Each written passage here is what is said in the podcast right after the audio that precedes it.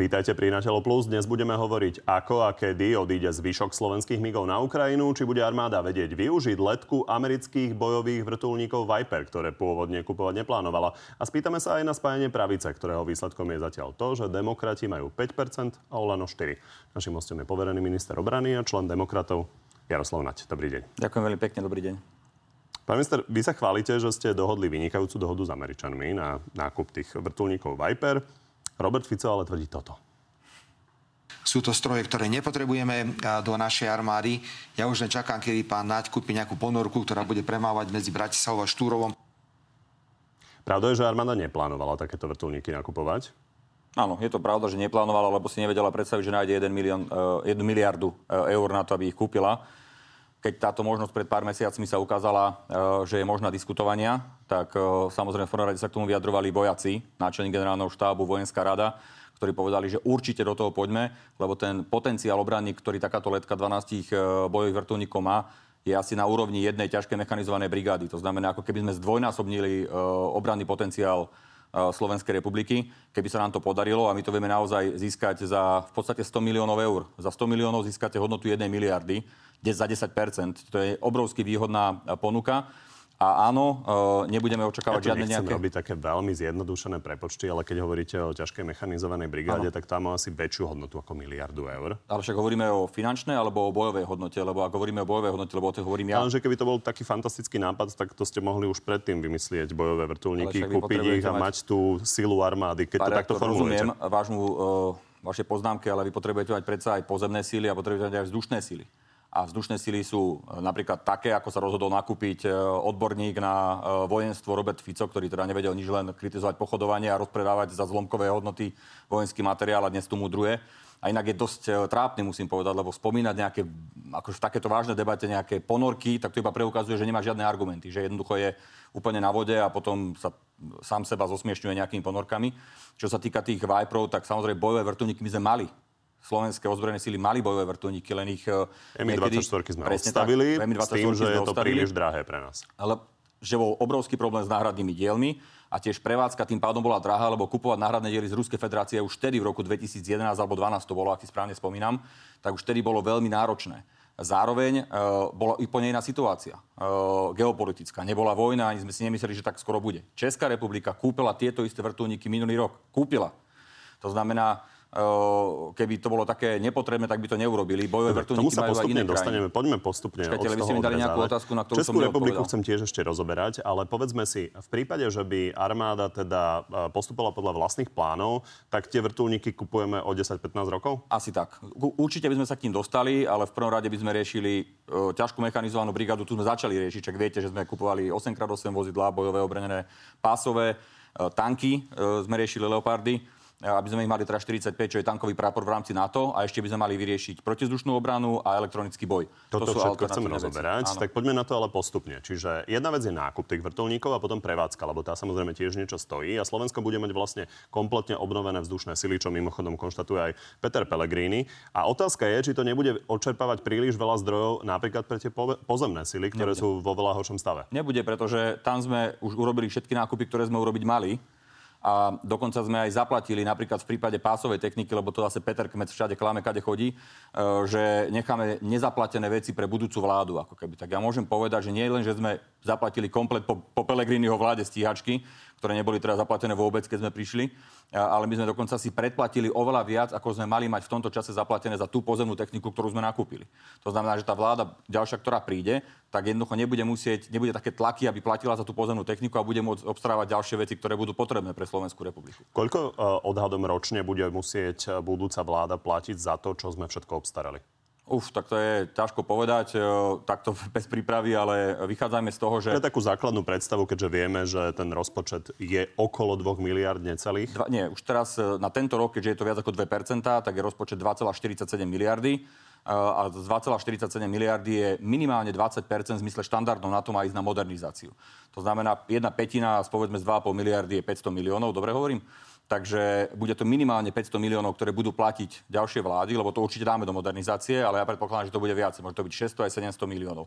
Ale to všetko dokážeme z toho obranného rozpočtu bez toho, aby sme potrebovali zásadným spôsobom ho navyšovať, zaplatiť. Je to plánované v dlhodobom pláne a dokážeme to urobiť. V každom prípade, keď by sme to mali nejakým spôsobom zaramcovať, tak keď sa pozrieme na situáciu o 2 roky, kedy už budeme mať stíhačky, budeme mať tie Vipery, teda ak to schválite a budúca vláda to nejako nezruší, tak my budeme mať vlastne silnejšie vzdušné ako Česká republika? No tak budeme mať F-16. Oni majú teraz gripeny a v tom čase podľa mňa budú mať urobené rozhodnutie o F-35-kách, asi kam smerujú, ale ešte ich nebudú mať, lebo to bude trvať roky. Áno. Nebudú mať Black Hawky, nebudú mať napríklad toľko Viperov. Ale oni si obstarali Vipery a myslím, že ešte ďalší transportné vrtuľníky od tej istej značky. Čiže tie už postupne im budú prichádzať, ale ja by som to nerad porovnával. Ja len hovorím o tom, že Česká republika je proste dvakrát väčšia krajina, má dvojnásobnú ekonomickú silu, dokonca 2,5-násobnú ekonomickú silu, takže či si to proste môžeme dovoliť. No tak viete, oni urobili obrovské investície do ozbrojených síl v tých časoch, keď Robert Fico znižoval obranný rozpočet o 35%. To znamená, v tom čase oni investovali, o to menej musia investovať teraz. Nám sa to nahromadilo, lebo za Ficových vlád sa ozbrojené síly rozkrádali, ale nič reálne sa nenakupovalo. Dobre, v každom prípade Robert Fico hovorí, že sa možno pokúsi ten nákup zvrátiť? Tie Vipery majú prichádzať 2 roky. Takže pýtam sa na to, že či by ste to chceli zvrátiť. Ak by Smer, Slovenská sociálna demokracia bol súčasťou novej vlády, tak sa nepochybne na tento nezmyselný obchod, podobne ako nákup ponoriek, pozrieme. Ako to bude formulované, pokiaľ tá dohoda teda bude uzatvorená definitívne? Bude možné to zrušiť? Všetko je možné, je to medzivládna dohoda, ale ja vám garantujem, že Robert Fico nič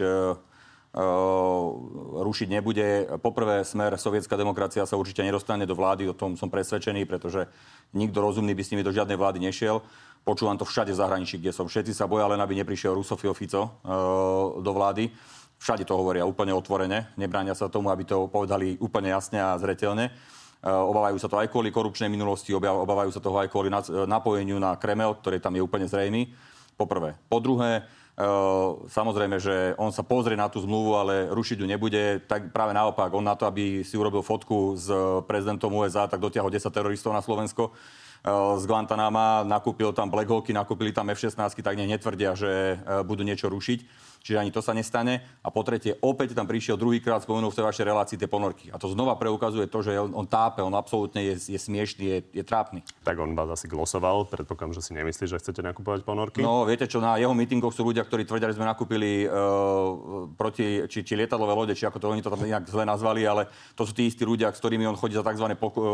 Pochody zámier, ktoré mimochodom platí ruská ambasáda. Dobre, mimochodom, keď ste už otvorili tú tému okolo Smeru a koalície budúcej, tak je jasné, že niekto v tej musí byť. Alternatíva, druhá najsilnejšia, momentálne veľmi podobne silná strana je Hlas.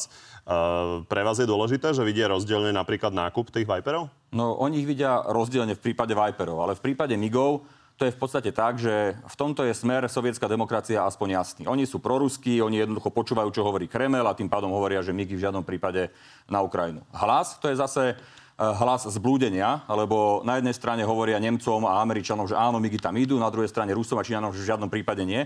To znamená, hovoria každému, čo chcú. Čiže na konci dňa jedni sú hodnotovo proruskí a počúvajú, čo Kreml, a druhí nemajú žiadne hodnoty. Čiže s týmito dvomi stranami pre nás byť v koalície absolútne nielenže nepredstaviteľné, ale nemysliteľné. Ja si neviem predstaviť, že by s tými ľuďmi, ktorí majú oligarchistické pozadie, obrovské kauzy za sebou, zneužívanie moci, v konečnom dôsledku aj obvinenie mňa. Teraz zase prišiel s nejakým trestným oznámením Fico, zábavným. Teším sa na to, ako podám za krivé obvinenie na neho, len čo dostanem nejaké prípadné obvinenie z prokuratúry. Jednoducho, toto všetko mi príde tak nepriateľné, že jednoducho my s nimi do žiadnej koalície nepôjdeme. Pán minister, vy máte momentálne 5%, čiže zatiaľ to nevyzerá, že idete rozdávať karty, ale pýtam sa skôr na to, že nejakým spôsobom to nekritizujem, to konštatujem, že to nevyzerá, že vy o tom budete rozhodovať, že ako bude vyzerať podoba tej budúcej vlády. A zatiaľ to vyzerá tak, že Hlas si bude môcť teoreticky vybrať jednu alebo druhú alternatívu. A otázka je, že keď vy hovoríte, že Smer je veľké zlo, aby bol vo vláde, tak prečo vlastne nejdete vládnuť s tým Hlasom, lebo potom nebude môcť vytvoriť inú vládu ako so Smerom? Hlas je druhý Smer.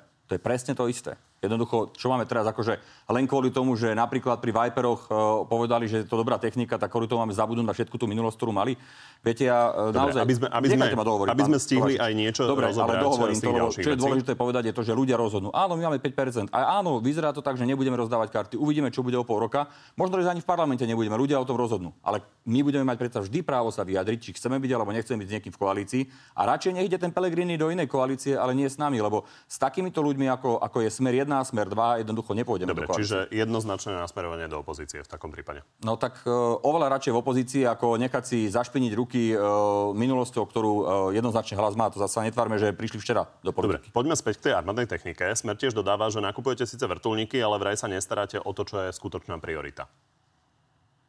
Patrioty Američania stiahli, vraj má prísť nejaká Mamba, ale tá Mamba ani zďaleka nemá takú kvalitu ako S-300. Čiže prvou úlohou, ak príde vláda Slovenskej republiky, musí zabezpečiť suverénny taký postup, ktorý, že Slovenská republika sa bude cítiť bezpečne pri ochrane vzdušného priestoru. Ako sme momentálne na tom s protivzdušnou obranou a ako budeme v najbližších rokoch? No, takže za vlády Roberta Fica sme mali jednu S-300, ktorá bola reálne vypnutá, opakujem to, zdôrazňujem to znova a počiarkujem, nebola funkčná, nebola zapojená do systému ochrany vzdušného priestoru. Robert Fico bol 12 rokov premiér, ani jedenkrát v tom nič neurobil, išiel tam s výbuchom niekde do Moskvy lobovať, aby to opravovali, nepodarilo sa, nič s tým nespravil. Potom tu bol starý sovietský systém KUB, časť funkčná, časť nefunkčná, a potom v podstate sme skončili už len také tie odpaľovacie z pleca, tie IGLA systémy.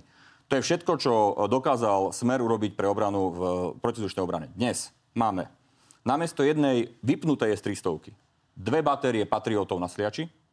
Máme batériu SAMP-T alebo Mamba v Malackách. Je to systém, ktorý je najmodernejší, je neporovnateľne kvalitnejší ako S-300. To priniesli Taliani. To je taliansky systém. Dostávame systém Mantis od Nemecka. Dve batérie po 6 odpalovačov. To je v hodnote 240 miliónov eur. Dostávame ho ako dar pre Slovenskú republiku. Máme systémy Avenger, ktoré sem donesli Spojené štáty americké. To je tiež systém protivzdušnej obrany, ktorý chráni východnú hranicu a plus nejaké ďalšie územia na Slovensku. To znamená, ten systém je neporovnateľne lepší. A zároveň v tomto momente rokujeme o spoločnom riešení v rámci Európskej únie, Európske nebo, ktoré riešia Nemci pre systém protivzdušnej obrany. A zároveň robíme... Včera som to zhodou okolností podpisoval, čoskoro to bude zverejnené, štúdia realizovateľnosti na to, ako zabezpečiť systém protizdušnej obrany pre Slovenskú republiku. No a na to sa pýtam, aké náklady by boli na to potrebné? To záleží od toho, viete, lebo za ideálnych predpokladov, ktoré na Slovensku nikdy neboli ani nebudú, by sme potrebovali len na systém protizdušnej obrany okolo 6 miliard. Jednoducho to je nemysliteľné. Tie mať nebudeme. Zvlášť, keď musíme splácať plno veci, ktoré sme teraz nakúpili. Ale keby sme nemuseli, jednoducho 6 miliard je 6 miliard. Dobre, preto tu budeme mať tých spojencov, že najbližšie roky a koľko rokov? 5, 10, 15, tu budú rotovať krajiny NATO? Veľmi dobrá otázka. Aj teraz v piatok sme mali rokovanie s generálnym tajomníkom NATO na túto tému. A jeden zo záverov samitu vo Vilniuse, aj kvôli žiadosti Slovenskej republiky, ale tiež po Baltia, spoločne to riešime, je to, aby systémovo to bolo vyriešené tak, aby dlhodobo rotovali tie krajiny.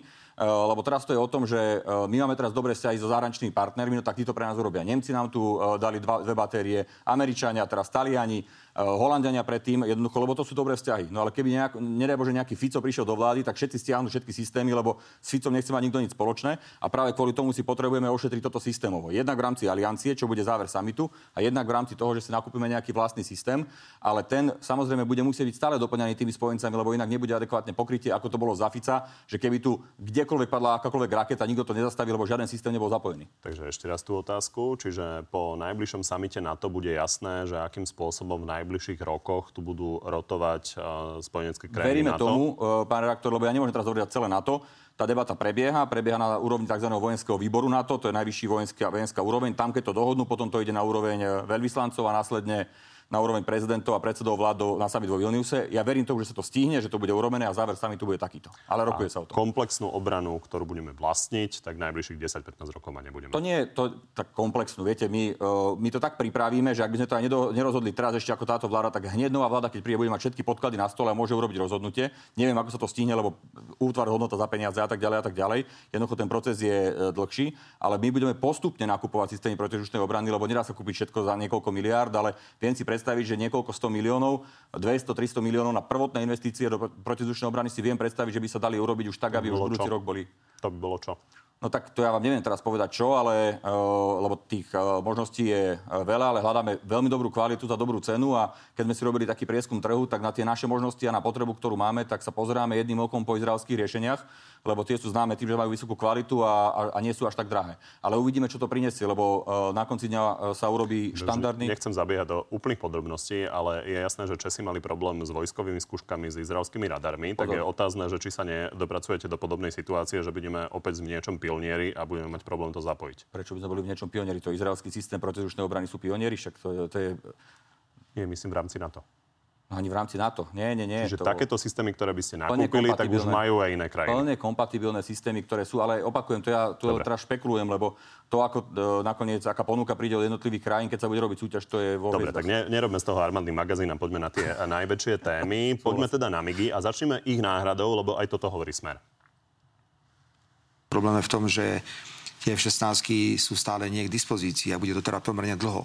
A Slovensko bude ešte dlhodobo odkázané na pomoc iných štátov, čo ja považujem za veľmi, veľmi zlá a nesprávne. Preto nová vláda musí okamžite zintenzívniť rokovanie so Spojenými štátmi a doriešiť otázku dodávky F-16. Ja mám pocit, ako keby Robert Fico sa včera narodil a dopadol na túto našu pôdu, na Slovensko a zrazu všetko kritizuje. Veď to bola jeho vláda, čo uzatvorila zmluvu so Spojenými štátmi na F-16, ktorá mimochodom nepozná žiadnu vec, ako je sankcie za omeškanie. Jeho vláda, jeho nominant, Peter Pellegrini bol v tom čase premiér, SNS-ka Gajdoš bol minister, ktorý to podpisoval. Tak sa zase netvárme, že to tak nie je. Môžem povedať, že prvý vzlet našej stíhačky prvej sa predpokladá na mesiac august tohto roku. To znamená, od mesiaca august by mala byť prvá stíhačka k dispozícii. Predpokladám, že budú možno dve do konca roka. Ostávajú v Spojených štátoch na výcvik pilotov a pozemného personálu najmä. A potom, keď budú ďalšie dve, či dohromady budú 4, tak predpokladám, že v prvom polroku roku 2024 prídu 4 stíhačky k nám. To, že nám zabezpečujú dnes Poliaci a Česi, a čoskoro sa pridajú Maďari od leta, predpokladám, náš vzdušný priestor je štandardná vec v NATO, robí to množstvo krajín a je to preukázanie vynikajúcich vzťahov, ktoré máme. A zároveň je to úplne zadarmo, pán redaktor, je to úplne zadarmo, keď som to aj ja požadoval ako opozičný politik jedna veta voči môjmu predchodcovi, aby to zabezpečili takto, aby tu neplatili 30 až 50 miliónov ročne za MIGy, ktoré boli 3 až 5 letu schopné a platilo sa 30 až 50 miliónov ročne za tú abonentskú dohodu, tak vtedy povedal Gajdo, že by to stalo 50 miliónov a stojí to 0 eur. My sme to dohodli zadarmo, lebo máme také dobré vzťahy a Ficovi sa to nepáči, tak ja už neviem, teda tak mal nakúpiť lepšie, že mohli prísť skôr tie stíhačky alebo niečo iné mohol dohodnúť, ale neurobil nič. Dobre, keď ste sa obratili na Američanov s tým, že teda budú meškať naše MIGy rok, tak vám povedali, bohužiaľ, nemáte tam sankcie? No, viete, ja nechcem vyťahovať tie debaty, ktoré prebiehali. My sme to naozaj veľmi intenzívne riešili, lebo jednoducho ja rozumiem aj objektívnym faktorom, zatvorenie tovární kvôli covidu a tak ďalej. To sú objektívne faktory, potom chýbajúce čipy, to všetko sú objektívne faktory kvôli covidu. Beriem to do úvahy, ale samozrejme nám to spôsobuje náklady, to, že tie stíhačky prídu neskôr. Tak sme s našimi partnermi, spojencami zo Spojených štátov jednoducho opakovane túto vec otvárali. Kvôli tomu som letel priamo aj do spoločnosti, ktorá to vyrába do Ameriky. Oni tu boli opakovane, v zahraničí sme sa stretávali, aby sme si dohodli nejaké riešenie. A áno, ja som vďačný za to, že súčasťou tých kompenzácií je aj to, že jednoducho je ponúkaná tieto vrtuľníky Viper, čo je teda samozrejme veľká vec. No a riešime ďalej, ale nevieme s tým spraviť nič iné. Však tak si to dohodli Smeráci, tak podpísali zmluvu SNS-kári, no tak taká je realita. Čiže snažíte sa ešte o nejakú ďalšiu kompenzáciu? Tak hovoríme aj o prípadnej výbave tých strojov. To znamená, že by tam bol nejaký lepší softvér alebo nejaké ďalšie spôsobilosti v tých F-16, ktoré sa pôvodne neplánovali. Ale uvidíme, čo sa podarí dohodnúť. Samozrejme, rokujeme veľmi intenzívne, ale nehovoríme o žiadnych rokoch, že by to ešte trvalo jednoducho takto. O rok predpokladám, že budú, alebo o pár týždňov o rok prídu prvé 4 stíhačky už na územie Slovenska. A slovenské nebo budú teda brániť tieto slovenské F-16. Presne tak. Dobre, poďme na to odovzdanie MIGov. Vy tvrdíte, že ste to urobili v súlade s ústavou, ale teda analýza, ktorá to má tvrdiť, tak je tajná. A toto k tomu povedal v nátelo podpredseda parlamentu Gábor Grendel. Treba zverejniť tú právnu analýzu? Samozrejme. Pán Naď povedal, že sa to nestane. Tak sa o to pokúsime. Dostane ju? Keď ju Gábor bude chcieť vidieť, dostane ju zajtra. Ja ešte som ju nevypýtal? On si ju nevypýtal. Mimochodom, ja som ju ukázal aj vašim kolegom, novinárom. Oni ju videli, držali ju v rukách. To znamená, je to fakt, že vám to môžu potvrdiť, že ju videli, že existuje, že to nie je žiaden výmysel. Ale viete, to je právna analýza, ktorá bola určená pre mňa, akým spôsobom sa navrhuje právne. Tú analýzu dostali minister spravodlivosti, dostali ju podpredseda vlády pre legislatívu. Oni sa stotožnili s jej znením. na vláde oficiálne a urobili podmienky, za ktorých to bude plne v súlade s právom, že sa to urobí. To sme spravili a tým pádom jednoducho takýmto spôsobom pokračovať sme sa rozhodli, že budeme a sa to odsúhlasilo aj u pani prezidentky, aj v legislatíve vlády a hotovo. Jednoducho pre mňa je to uzavretá vec. Pán minister, vy hovoríte a hotovo, ale na druhej strane je to veľmi vážna vec a otázne je, že prečo nezverejníte tú analýzu. Vy hovoríte, že chcete chrániť zamestnancov, ktorí ju vypracovali, tak jednoduchý argument, ak ho príjmeme, tak potom vyčiernite mená tých zamestnancov a zverejníte ju. Samozrejme, lenže viete, ja už trošku poznám, ako fungujete vy v médiách. Jednoducho nič ste nerobili iné 3 týždne, len ste hľadali nejakých právnikov, ktorí prídu s tvrdým stanoviskom, že sa to nedá urobiť, lebo to je zaujímavé. Keby boli, že súhlasia, tak to nie je zaujímavé, tak to nezahráte. Pán minister, úlohou médií je hľadať odpovede. Dobre, však, v každom prípade treba povedať, že žiadna veľká súhra v tom, ako ste to vy urobili, tak tu rozhodne nie je u právnikov. Takže však je určite relevantné sa pozrieť na ten dokument, čo je v ňom napísané. Ale veď v poriadku, pán redaktor, veď kľudne, akože ja vám hovorím ešte raz, vaši kolegovia udržali v rukách tú analýzu, videli, že existuje, nerobili sme to, nedostali sme to z prsta. Ja vám len hovorím, že úlohu nechajte ma dohovoriť, prosím, nechajte ma dohovoriť. Vy tvrdíte, že tu nie je súhra právnikov, no nie je, lebo Fico urobil právny paškvil v ústave, ktorý si každý z právnikov vykladá ako chce. Tak pre mňa je záväzné, čo povedal minister spravodlivosti, čo povedal podpredseda vlády pre legislatívu, čo povedali právnici od pani prezidentky a na úrade vlády. To je pre mňa záväzné. Nie je to, že nejaký právnik má nejaký názor. To je jeho, ja mu ho neberiem, nech ho má, ale jednoducho donekonečna tu živiť tému, že či to je, alebo to nie je právne v súlade s ústavou, však nech to rozhodne ústavný súd. Ten sa k tomu môže vyjadrovať, nie Fico a jeho trápne právne analýzy, ktoré však teraz dostalo dokonca ešte preplesk niekde v Európskom súde pre ľudské práva, tuším, že zmietli, ešte mu povedali, že falšoval podklady aj s Kaliňákom. Toto je Fico a jednoducho tieto jeho blúdy, ktoré okolo toho točí, to je jeho vec. Nech sa páči. Ja vám len hovorím, že mohli by sme tu mať 100 právnikov a bude 100 názorov a donekonečna tu bude nejaký konflikt. Pre mňa čo je dôležité je to, že to bolo v súlade s že to bolo v súlade s Chartou OSN, ktorá je nadriadená všetkým iným právnym analýzam a zákonom a všetkému, že to bolo v súlade s tým, aby sme zachraňovali ľudské životy a Slovenská republika za to aj dostane nejakú náhradu. A to je všetko, čo je pre mňa zaujímavé a všetko ostatné sú len zbytočné reči, ktoré tú tému budú donekonečna preťahovať. Minister, môžete to volať zbytočné reči, ale o tom je právo a pán Fico hovoríte, že urobil právny paškvil. To môžete konštatovať, že na druhej strane odhlasovalo to 90 poslancov v parlamente, takže je to platný text ústavy. Takže ešte to rozoberme, lebo jedna vec je právnici, druhá vec sú politici. Lebo Boris Kolár sa napríklad tvári, že on to ani nevidel a že to vlastne videli len jeho ministri, ktorí za to zahlasovali. Však to je v poriadku. Mohli sa na základe toho rozhodnúť. Ak nejaký súd, ústavný alebo akýkoľvek iný rozhodne o opaku, tak potom budú musieť niesť zodpovednosť tí, ktorí porušili alebo zneužili nejakú právomoc. No, ale Boris Kolár to nepotreboval vidieť. Však on nie je člen vlády, aby to videl. Videli to tí ľudia, ktorí to potrebovať videli. Jednohlasne vláda sa stotožnila s tým právnym riešením, ktoré navrhol minister spravodlivosti s ministrom podpredsedom vlády. Vychádzajúc z tej analýzy, ktorú som ja dal, ktorá bola spracovaná aj s ministerstvom zahraničných vecí. Jednoducho pani prezidentka je právny odbor s tým súhlasili, s tým výkladom, úrad vlády s tým súhlasil, legislatívny odbor. Jednoducho pre mňa je to úplne jasná, jednoznačná záležitosť. A pokiaľ to bude chcieť nejaký orgán činný v trestnom konaní riešiť, alebo to bude chcieť riešiť ústavný súd, alebo čokoľvek, nech sa páči. Však keď na to majú právosť, nech to robia. Ja s tým problém nemám úplne vôbec žiaden, ale to, že či to videl Gábor Grendel alebo Boris Kolár, je z tohto hľadiska pre mňa irelevantné, pretože oni sa rozhodli, že nechcú, aby o tom rokovalo plénum, tým pádom sa toho rokovania nezúčastnili. Išiel som do výboru, ktorý bol otvorený všetkým. Ani jeden z týchto pánov sa toho rokovania nezúčastnili. Čiže z tohto hľadiska, keby mali asi záujem väčšie množstvo informácií, tak by tam boli prišli, neprišli. No tak v tom prípade OK. Keď si ju vyžiadajú odo mňa, že chcú vidieť analýzu, ja mu donesiem, však to nie je problém, ale prečo by som ja mal teraz akože chodiť s tým do médií a donekonečna živiť nejaké diskusie o tom, že či to je alebo nie je v súlade s právom. Napríklad Radoslav Procházka teraz presne povedal, že on je vecne absolútne za to, aby sme tie MIGy poslali na Ukrajinu, ale teda že ste to neurobili v súlade s ústavou a keď ste spomínali plénum, tak on konštatuje, že ste teda vynechali ten parlament napriek tomu, že je to teda zmluva vojenskej povahy a zrejme ste ho vynechali preto, lebo tam ste zistili, že nemáte dosť hlasov. Vojenské povahy? Hlasov. Čo? Zmluva vojenské povahy, že to je? To je zmluva vojenské povahy? No. To povedal kto? Pán Procházka. A kto má právomoci zmysle kompetenčného zákona o tom rozhodnúť? Pán minister, ja tu nebudem minister teraz rozhodovať kompletne argumentáciu. Minister zahraničných vecí. Rado Procházka netuší o tom. Rado Procházka, je to ústavný právnik. Ale dobre, ale on netuší o tom, čo je zmluva medzivládna zmluva vojenskej povahy alebo nie. A minister zahraničných vecí to určuje. A Rado Procházka, vy ste ho vytiahli, ja som ho nevytiahol, tak teraz ale nechajte mi na ňo reagovať.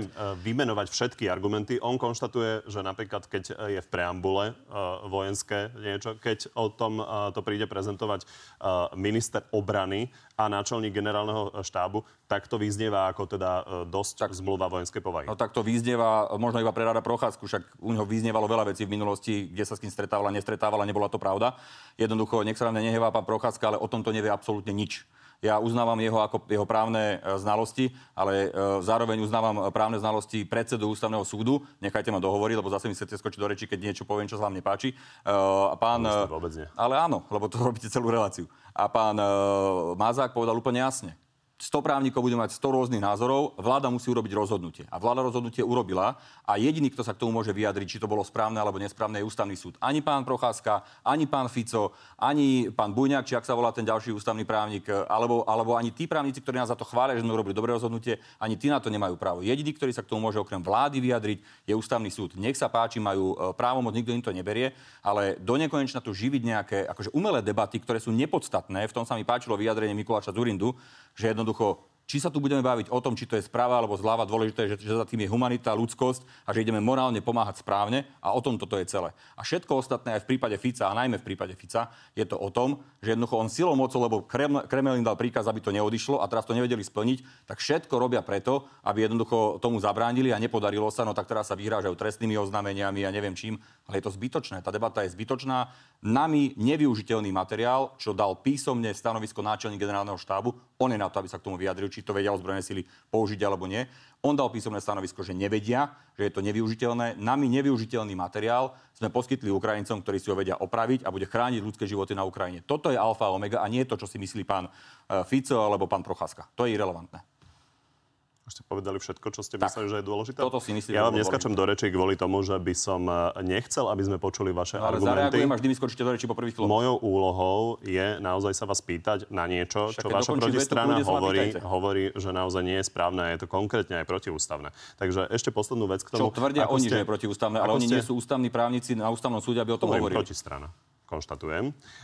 Pán Mikulec, toho ste presvedčili ako? Lebo napríklad Igor Matovič ide ďalej ako pán Kolár a on hovorí, že podľa neho je to proste v rozpore s ústavou. To nech vysvetľuje Igor Matovič a nebudem komentovať žiadneho vyjadrenia. Ako ste presvedčili Romana Mikulca na tej vláde? Ja som nepotreboval nikoho presvedčiť na tej vláde.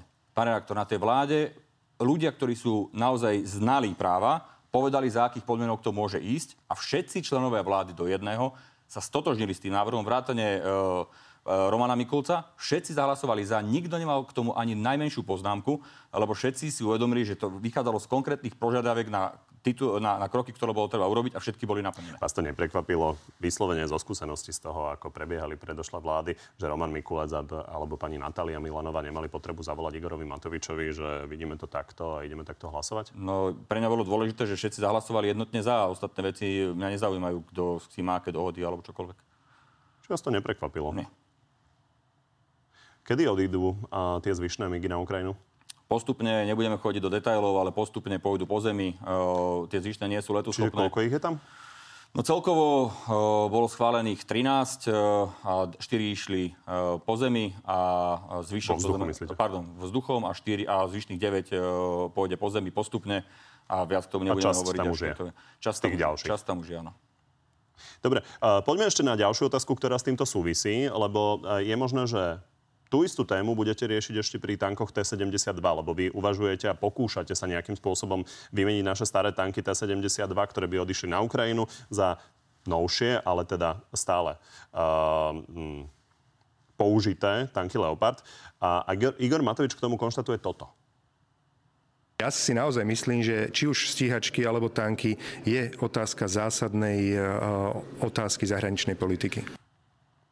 S tým sa ako vysporiadate? Keď sa vám to podarí dohodnúť, ešte to nemáte dohodnúť. Viete, ono to, aj tie otázky nielen od vás, ale vo všeobecnosti sú také, ako keby som ja niečo silou mocou tlačil a teraz ostatní musím o tom presviečať. No ja vám hovorím, že som netlačil ani MIGy a nebudem tlačiť ani tanky. Ja len vždy hovorím, že aké sú podmienky toho a nech sa rozhodnú tí, ktorí sa rozhodnúť majú. V prípade tankov máme 30 Ani jeden sme nedali, lebo to som už tiež počul od rôznych odborníkov zo Smeru a skade-tade z Hlasu, že sme dali tanky. Ani jeden tank sme nedali na Ukrajinu. Máme 30 tankov T-72. A pokiaľ by prišla ponuka, že môžeme nahradiť 30 tankov T-72 s tým, že pôjdu okamžite na Ukrajinu, za 30 tankov, povedzme, Leopard 2 a 4, alebo lepších, tak, ale s tým, že tie prídu, povedzme, do roka, tak by to bolo veľmi výhodné pre slovenské ozbrojené síly a tak by som to postavila na vláde. Máme takúto ponuku, ktorá vie pomôcť Ukrajincom okamžite a vie to nahradiť teraz zlepšiť naše spôsobilosti v rámci ozbrojených síl. A keď na vláde povedia, že OK, poďme do toho, no tak do toho pôjdem. A keď povedia, že nepoďme do toho, tak do toho nepôjdem. To nie je o tom, že či Jaro Naď niečo chce alebo nechce. Toto je o tom, že či presadzujeme v zmysle Charty OSN pomoc Ukrajine a zároveň tým vieme zlepšiť naše ozbrojené síly, alebo to robiť nebudeme. Tomu rozumiem, ale teraz riešime v prvom rade tú právnu otázku, takže aj keď Igor Matovič bude naďalej toto tvrdiť, tak je možné, že jeho ministri to aj tak odhlasujú. No, ale to hovoríme o čisto hypotetickej otázke, pretože nič také na stole v tomto momente nie je. No, ale tá situácia by sa de facto zopakovala. Áno. Keby prišlo na lámanie chleba, tak áno, ale v tomto momente nič také, ale bolo by zase od nás nemúdre, keď by sme vedeli vymeniť staré ruské T-72 za západnú techniku, aj keď použitú, ale po generálnej oprave, lebo aj ten jeden Leopard, ktorý už prišiel a od budúceho mesiaca začnú prichádzať postupne každý mesiac ďalšie, až ich bude 15 na konci roka, tak všetky prechádzajú generálnou opravou a my do nich dávame navyše moderné komunikačné systémy. To znamená, tým pádom vlastne máme v oveľa lepšom stave tankový prápor, ako by sme ho mali bez toho, ale opakujem, to nie je o tom, že či to ja chcem alebo nechcem. Ja len vždy navrhujem riešenie, ktoré považujem pre Slovenskú republiku za najlepšie. Aká reálne podľa vás stavíme na tých tankov, tak 50-50? Podľa mňa úprimne 30%. Stále menej čitateľnou sa stáva situácia v parlamente a to pritom ešte stále platí koaličná zmluva ešte zo pár dní. A máme čakať, že príde o pár dní ešte niečo horšie ako to, čo vidíme teraz? Ja dúfam, že nie. Úprimne vám poviem, aj mne neprešiel jeden zákon. To sa pri všetkých tých zákonoch o pláne obnovy trošku zaniklo, ale pre mňa to bola tiež taká dosť trpká skúsenosť, pretože sme pripravovali niekoľko rokov zákon o aktívnych zálohách. To znamená, že človek, ktorý aj kvôli tomu, že už je zrušená základná vojenská služba, alebo nebol vojakom, nebol policajtom, ale chce byť v aktívnych zálohách, tak ako to je v okolitých krajinách, tak mohol dobrovoľne sa do toho prihlásiť. A vlastne v parlamente to neprešlo asi o 5 hlasov. Smer, Hlas, extrémisti a Smerodina sa zdržali hlasovania alebo hlasovali proti. Nechápem prečo, prešlo to štandardným procesom, medzirezortným, bez akéhokoľvek. Jednoducho v parlamente je taká nálada, aká je, nejaká predvolebná, neviem aká, ani to nazvať, chaotická. Keď niekto hovorí, že vo vláde je chaos, tak vôbec to nie je pravda. Vo vláde nie je žiaden chaos. Vláda funguje veľmi dobre. Ale áno, chaos je v parlamente. Ja sa nepýtam na vládu, pýtam sa naozaj na parlament. No, a tá vláda bez toho parlamentu dosť ťažko môže fungovať pri mnohých dôležitých rozhodnutiach. Čiže moja odpoveď bola, že jednoducho verím, že už to nebude horšie, ako to bolo teraz v posledných týždňoch, lebo naozaj ten chaos tam je relatívne veľký. Poďme si to skúsiť aspoň základne teda nejakým spôsobom rozkresliť, ako bude vyzerať vlastne tá budúcnosť v najbližších týždňoch a mesiacoch. Neprešli okrem iného ani zákony, na ktoré sú naviazané 100 milióny z plánu obnovy a treba povedať, že z parlamentu zaznieva aj to, že premiér si to mal prísť ako si obšlapať a mal prísť vyargumentovať. No tak pozrite sa, ja sa zúčastňujem už nie všetkých, ale v minulosti všetkých a teraz ad hoc koaličných rád. A môžem vám povedať, že tam všetky tieto veci sú prejednané. A keď vám na koaličných radách, kde sú predsedovia strán a predsedovia klubov, všetci povedia, že tie zákony prejdú, tak ja si neviem predstaviť ešte, ako viac by si to mali zobšliapať. Ale áno, na základe nejakých hlasov z parlamentu, že teda pán premiér si to má ešte viacej obšliapať, no tak povedal, že okrem koaličných rád bude chodiť ešte aj na kluby, aby sa uistil, že keď mu tam predseda klubu povie, že zahlasujeme za, tak ešte bude hovoriť aj s tým konkrétnym klubom, s tými poslancami, že naozaj zahlasujete tak za. Napríklad, keby išiel na klub Oľano, v prípade niektorých tých zákonov, tak možno by to prešlo. Kedy tam bol naposledy? Myslím si, že tam bol, nechcem hovoriť za ňo, ale myslím si, že keď oznamoval, že odchádza z hnutia Oľano, ale ja nechcem hovoriť, možno, že tam bol aj medzičasom, to nechcem povedať, lebo neviem, ale na koaličných radách bol aj Michal Šipoš ako predseda klubu a Igor Matovič ako predseda hnutia. Čiže keď obidvaja mu povedia, že zahlasuje sa za, no tak potom nechápem, prečo sa nezahlasuje za. Ale to sa netýka len hnutia Oľano, ale aj Smerodina a tak ďalej. A zároveň, viete, pre mňa je nepochopiteľné, aj keď reálne takto, čo je dôležité povedať, je to, že z hľadiska toho plánu obnovy je jeden naozaj dôležitý z hľadiska milníkov, ktoré sú. Je jeden zákon veľmi dôležitý, ktorý prešiel, a to je ten školský, aby prešiel. Hej, o tom sa bude hlasovať. Všetky ostatné majú ešte čas z hľadiska milníkov, ale ten školský je veľmi dôležitý, aby prešiel. A tam sa naozaj rokuje veľmi intenzívne. Ale osobne si myslím, že bez ohľadu na to, kto je dnes v koalícii a kto je v opozícii. To sa môže premiešať, to sa môže úplne vymeniť, čokoľvek. Pre Slovenskú republiku sú tie zákony potrebné, aby boli schválené a preto ja nechápem, že Saska sa zdrží alebo hlasuje proti, že Hlas, hej, hovorí o zodpovednosti, oni chcú zodpovednú vládu a pritom za odborne spracované dokumenty nehlasujú, pričom vedia, že ohrozujú Slovenskú republiku. Dobre, to je samozrejme vaše konštatovanie. Oni tvrdia, že tam boli chyby a že si to bolo treba nejakým spôsobom vyjasniť. To by museli nejakým spôsobom najprv povedať, ale keď ich nepovedia, no tak dobre. To znamená, že jednoducho hlasujú podľa stranického trička a ohrozujú záujmy Slovenskej republiky. Poďme si teda predstaviť, že ako to bude vlastne ďalej vyzerať to vládnutie aj v spojitosti s parlamentom, lebo jedným z príznakov novej politickej reality je napríklad to, že Boris Kolár s Robertom Ficom sa tu v načelo zhodli, že potravinovú infláciu treba riešiť komplexným súčtom rôznych opatrení a že napríklad aj takými, ktoré vzniklo za tými okrúhlymi stolmi, ktoré avizoval Smer a napríklad, že sa to môže prejaviť aj pri hlasovaní o dočasnom znížení DPH na potraviny. Máme teda priestor na nejaké stovky miliónov, ktoré by sme dali do zníženia DPHčky? Pozrite, teraz sme zdanili Slovnaft, áno? Ja si myslím, že aj z toho mimoriadneho odvodu by sme vedeli podporiť na toto obdobie aj DPH na zníženie potravín. Na tomto sa chcem opýtať, ako to vlastne celé bude vyzerať. Minister Vlčan sa do toho nejakým spôsobom vkladal, bol kritizovaný za tú dohodu s reťazcami, že to zastropovanie je teda absolútne neúčinné, respektíve, že na ňom podľa opozície zarábajú ešte reťazce. Čiže najnovšie to bude tak, že v parlamente sa bude vládnuť a napríklad 100 milióny sa budú rozhodovať tam? Vždy sa zákony, pán redaktor, prijímali v parlamente. Nie, pán minister, tomu rozumiem, ale toto sú nejaké koncepčné zákony, napríklad zmena daní bez toho, aby vláda nejakým spôsobom s tým súhlasila, tak je veľmi neobvyklá. A na to sa pýtam, ako to bude vyzerať. Ale veď to máme za každým tak. Keď sa blíži koniec volebného obdobia, tak tí poslanci uletia, lebo je kampaň, píše im kadekto, snažia sa každému vyhovieť, tak potom sa snažia rozdávať tie zdroje.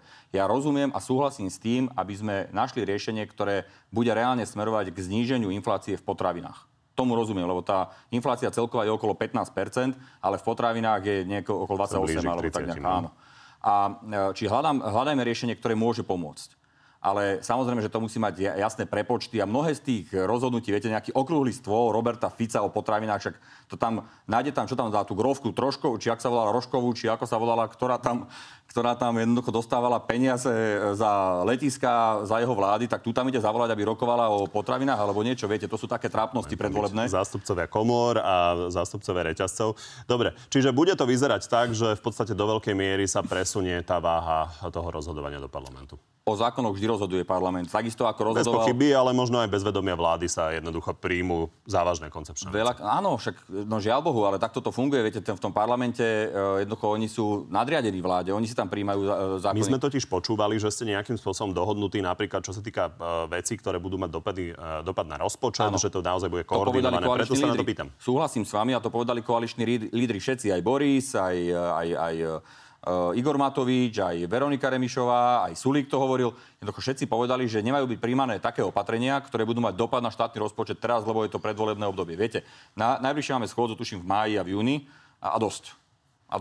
V lete schôdza nie je a v septembri sa teraz zvážuje, či sa vôbec zvolá a keď sa zvolá, tak otázka bude, že keby náhodou sa tam aj niečo šialené prijímalo, tak pani prezidentka to môže zablokovať a jednoducho už to bude potom riešiť nový parlament. Áno. Dobre. Ale verím tomu, že ostane zdravý rozum pri tomto, lebo prijímať naozaj nejaké opatrenia, ktoré sú že systémové a majú zásadný dopad, ako to urobil mimochodom Smer, viete, tesne pred voľbami, keď prijali ten 13. dôchodok a mal to v 100 miliónoch dopad na rozpočet, len oni povedali, že my to už riešiť nebudeme, no tak to je nezodpovedné. Takéto správanie jednoducho by sa nemalo diať v parlamente. Nepodarilo sa vám dohodnúť na tom, aby sa nedialo. No to uvidíme, či sa bude diať alebo nebude diať, lebo zatiaľ teraz je pravda, že niektoré vládne návrhy neboli schválené, ale zatiaľ nebolo schválené ani nič také, čo by malo nejaký zásadný dopad na rozpočet. Ale áno, tie návrhy, ktoré sa tam blížia, niektoré mi vytvárajú zimomriavky na chrbte. Keď sme pri tom Smere a Smerodine, tak Milan Krajniak hovorí, že si nevie predstaviť vládnutie so Smerom. Myslíte si, že je možné, že by do tej vlády s ním Smerodina išla? Ja si myslím, že nie. Oni to tak aj hovoria, že s Hlasom ešte áno, ale so Smerom nie, lebo že so Smerom nikdy nie. Teraz možno, že na verejnosti budú hovoriť niečo iné. Či veríte Milanovi Krajniakovi, keď on hovorí, že jednoducho Robert Fico nejakým spôsobom poškodzuje záujmy Slovenskej republiky, napríklad aj tým, že volá Bundeswehr Wehrmacht? Presne tak. Ja poznám niektorých ľudí, ktorí sú priamo, teda, či už poslancami alebo blízko Smerodina, oni by mali zásadný problém. Určite by možno došlo až k rozštvrteniu alebo rozpoleniu strany, keby sa rozhodla nejaká časť ísť so Smerom do vlády. Nemyslím si, že by sa to udialo. Poďme na spájanie pravice. Ako som už hovoril v úvode, tak zatiaľ vlastne výsledok tých niekoľkomesačných rokovaní je napríklad aj najnovší prieskum, ktorý sme zverejnili v nedeľu, že vy máte 5% a Oľano 4%. To je to, čo ste plánovali? Však 3 týždne, odkedy sme stranu ohlasili. To znamená, po 3 týždňoch mať 5% je z nášho pohľadu dobrý výsledok. To neznamená, že je konečný výsledok. Veľa ministrov a zároveň premiéra. To neznamená, že to je konečný výsledok. Kampaň sme ešte ani len nezačali. Ešte len pripravujeme mnohé veci v rámci strany a my si trúfame na to, že jednoducho ten výsledok bude rásť. A verím tomu, že v septembri, keď budú voľby, tak tie výsledky budú iné ako to, čo ukazujú dnes prieskumy. V konečnom dôsledku pamätáte si, že pol roka pred predchádzajúcimi voľbami to vyzeralo úplne inak.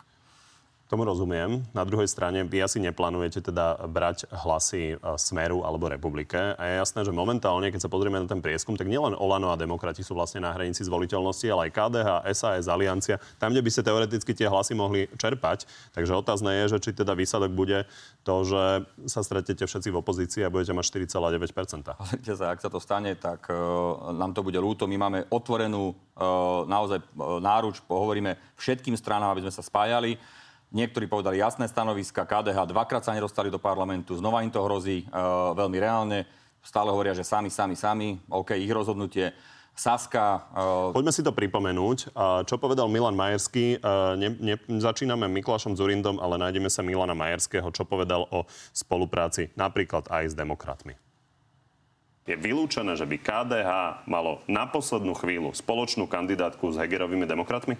KDH ide do volieb samostatne. Je vylúčená. KDH ide do volieb samostatne. Beriete to ako definitívu? Nie. A vy si viete predstaviť, že pán Majerský bude 3 mesiace ešte hovoriť toto a potom pár dní predtým, než bude treba teda definitívne uzavrieť kandidátky, tak budete mať spoločnú koalíciu? My nechceme nikoho nejakým spôsobom osočovať ani nič. Ponúkame spoluprácu, lebo si myslíme, že všetky demokratické subjekty by sa mali spojiť. Demokrati s demokratmi, to je aj naše logo, alebo naše heslo. Jednoducho veríme tomu, že by sme to tak urobiť mali. Ponúkame jednoducho tú možnosť. Je možné, že ešte do júna budú viacerí špekulovať, budú si vytvárať nejaké pozície pred uzatváraním koaličných listín. Začiatkom júla. 2. júla, áno. Presne tak. Čiže je to možné, uvidíme. Ja si myslím, že zodpovednosť je dôležitá. Prepady hlasov by bola zlá vec. Vytváranie nových strán, teraz zbieranie podpisov je zbytočné. Na konci dňa aj mnohí z tých, ktorí si vytvorili subjekt alebo si ho vytvárajú, aj tak rokujú o tom, že by sa na konci dňa spájali, čiže si len nejako vytvárajú nejakú pozíciu možno na rokovanie. Dobre, tak to si poďme pripomenúť, keď už ste to sami otvorili, takže Mikuláš Dzurinda práve naozaj zbiera podpisy a už avizoval, že z tých potrebných 10 000 podpisov už má 5 000, tak sa poďme pozrieť na to, ako to zdôvodňuje. Potrebujeme tie vlastné žetóny, potrebujeme, aby nás prieskumy odmerali, aby partneri videli, že to myslíme vážne. Vy ste s pánom Dzurindom priatelia. Ako on vám to vysvetľuje? Takto isto ako na tlačovke? No, po tom, čo na mňa absolútne nezmyselne zaútočil niekde v médiách, že aký som ja modrý, tak tá naša komunikácia, tak povediať, ustala. Ešte sme si to nejakým spôsobom vysvetlili a odtedy už spolu sme nekomunikovali. Ale... To vás tak urazilo? On len skonštatoval, že kto uverí Naďovi, že je modrý. No, tak áno. Lebo že som bol niekedy v minulosti v rokoch 2000 až 2002 členom Smeru, tak toto povedal presne. A ja som mu na to povedal, že v tom čase, keď zakladal tú SDKU, tak vtedy som mu robil program pre obranu, len na to asi zabudol. Ale to je vedľajšie. Čo je dôležité, je to, že vytvára ďalšie subjekty, ktoré úplne zrejme nemajú šancu sa dostať do parlamentu, podľa mňa je zbytočné. Rozumiem, ak ma niekto... No, on to interpretuje tak, že si teda chystá tie žetóny, no, aby ste ho brali vážne. On povedal presne to, čo som mu povedal aj ja pred chvíľou, predtým, ako ste pustili jeho. Že jednoducho niektorí si vytvárajú nejakú pozíciu, aby mohli potom vyjednávať pred vytváraním kandidátok. Však ja tomu politicky rozumiem, ale nemyslím si, že to je dôležité alebo správne a že jednoducho takýmto krokom by sa, takto by sa to malo realizovať. A v zákulisí sa popri tom rieši to, aby ste mali spoločnú kandidátku? Tak... Nešiel by som ani do nejakých rozoberaní tých tém, ani do detailov, ale na konci, áno, nejaká komunikácia tam prebieha. Tak? Ja neviem, lebo viete, aj nedohoda, ktorá bola medzi Mírom Kolárom a Mikulášom Dzurindom, bola presne o tom, že niekto mal nejaké očakávania, niekto mal nejaké požiadavky a tak ďalej. Ja si myslím, že kto chce hľadať riešenie, sa dohodnúť, tak to nájde. Ale zase aj niektorí tí ľudia, ktorí hovoria o spájaní, tak majú... naozaj požiadavky, ktoré sú neadekvátne tej sile, ktorú predstavujú. Ale bávame sa, diskutujme, normálne hľadajme riešenia a na konci dňa, opakujem, ľudia rozhodnú, ale podľa mňa ľudia nebudú chcieť mať oligarchisticko-sovietský Smer alebo Hlas nejaký vo vláde, ale budú mať chcieť mať normálne slušnú stranu. Normálne. Tak posledná otázka k Mikulášovi Dzurindovi. Keby ste sa teda dohodli s tou stranou, on vyzbiera tie podpisy, tak potom vaša podmienka bude taká, že nemá byť na kandidátke? To som ja nikdy takú podmienku... Pýtam sa. Nie, ako my si žiadne podmienky takéto... Vy ste hovorili, že už by nemusel byť. Áno, ja, lebo to hovorí on. Však to Mikuláš Dzurinda hovorí roky. Mať. Poďme ďalej. Ja takú podmienku mať nebudem. Roky hovorí Mikuláš Dzurinda, že on už nechce ísť do politiky, že on chce len pomáhať, aby sa tie strany dávali dokopy, no tak však takú možnosť mal a teraz začal zbierať podpisy. Tak nie úplne tomu rozumiem, ale snáď nám niekedy vysvetlí, že čo je jeho cieľom vlastne. Poďme ešte na záver k Igorovi Matovičovi. Čo hovoríte na tú jeho akúsi opravnú debatu v Michalovciach, tej, čo ste mali vy s pánom Káčerom? No nič, ja som rád, že chodí do regiónov konečne, alebo chodieval málo, alebo vôbec. Teraz vidím, že chodí a s ľuďmi treba komunikovať, takže ja to považujem za správne. Trošku je zbytočné, aby sme išli pár dní po sebe na to isté miesto. Tak on išiel kvázi nejakým spôsobom teda ukázať, ako sa to má robiť. Väčšinou bol Igor Matovič ten, koho ďalší napodobňovali. Pripomínam, keď on bol niekde v Cannes tam lepiť, tak potom išiel Truban lepiť niekde na Donovali. Tak vtedy ho napodobňovali. A teraz prišiel s tým, že vlastne on napodobnil nás. Nie úplne som to pochopil, ale zároveň nech chodí, však je dobre, nech sa stretáva s ľuďmi, je to jeho plné právo. Mimochodom, on to nazval celé to turné bez ochránky. To je celkom šikovný ťah v rámci toho, že ľudia nemajú radi papalašizmus? A viete, keby vám chodili náboje do schránky a kadejakí poloblázni vám behali okolo domu, tak by ste ochránku nenazývali papalašizmom. Igor Matovič hovorí, že on má tiež vyhrážky smrťou, že práve preto tú ochranku stále má. Viete, to je ale sem ide bez ochranky, respektíve to nazýva. To musí on vysvetliť. Lebo z môjho pohľadu, keď ochranku potrebuje človek, tak ju potrebuje stále. Ale a najviac rizikové sú diskusie, kde je veľké množstvo ľudí, lebo medzi nimi môže byť niekto, kto môže mať nekalé úmysly. Tak akurát na také podujatia chodiť bez ochranky, ale inokedy ju mať, nie je správne. Z bezpečnostných dôvodov. V tom prípade asi to ohrozenie nie je také veľké. Ale je to na to, aby o tom musia rozhodovať ľudia na úrade na ochranu ústavných činiteľov alebo chránená osoba samotná. Osobne si myslím, že hrať sa tu na nejaký papalašizmus, ja nepovažujem napríklad osobnú ochranu za papalašizmus, skôr je to z hľadiska súkromia obmedzujúce, ale považujem to za dôležité, lebo áno, na Slovensku existujú ľudia, aj na Slovensku, žiaľ Bohu, videli sme to aj na Zámockej, ktorí sú blázni a ktorí sú schopní zabiť niekoho len kvôli inému názoru alebo inému konaniu, ako si niekto predstavuje. Takže z tohto hľadiska nikdy nebudem nikomu vyčítať ochranku, ani mu ju závidieť, ani mu ju nejakým spôsobom útočiť na ňo, že ju má, lebo som presvedčený o tom, že ten úrad na ochranu ústavných činiteľov má svoje opodstatnenie. Vy rozumiete bezpečnosti, tak len ešte doplňujúca otázka. V momente, kedy ten ústavný činiteľ odmietne tú ochranu, tak tam nie sú ani tajní policajti? No, ja si myslím, že to tak nie je. Moja skúsenosť je taká, áno, vy môžete podpísať revers, alebo regres, alebo jak sa to presne volá, revers, myslím, že teda nemáte záujem o ochránku v takom a takom období, to môžete urobiť, ale pokiaľ ide o reálne ohrozenie nejakej osoby, tak som presvedčený o tom, že či už Slovenská informačná služba, alebo operatíva policajného zboru, alebo možno vojenské spravodajstvo, operatívne jednotky sú tam a sa bezpečnosť kontrolujú. Čiže inými slovami, niekto tam dáva pozor na pána Matoviča? To neviem, lebo nebol som tam, ale áno, myslím si to. Vy ste sa snažili tváriť s pánom Matovičom ako kamaráti, keď ste sa teda rozchádzali. A on napríklad ale už povedal, že ak nebudete jasne vedieť vylúčiť vládu s Hlasom, tak budete na druhom brehu a politickí nepriatelia.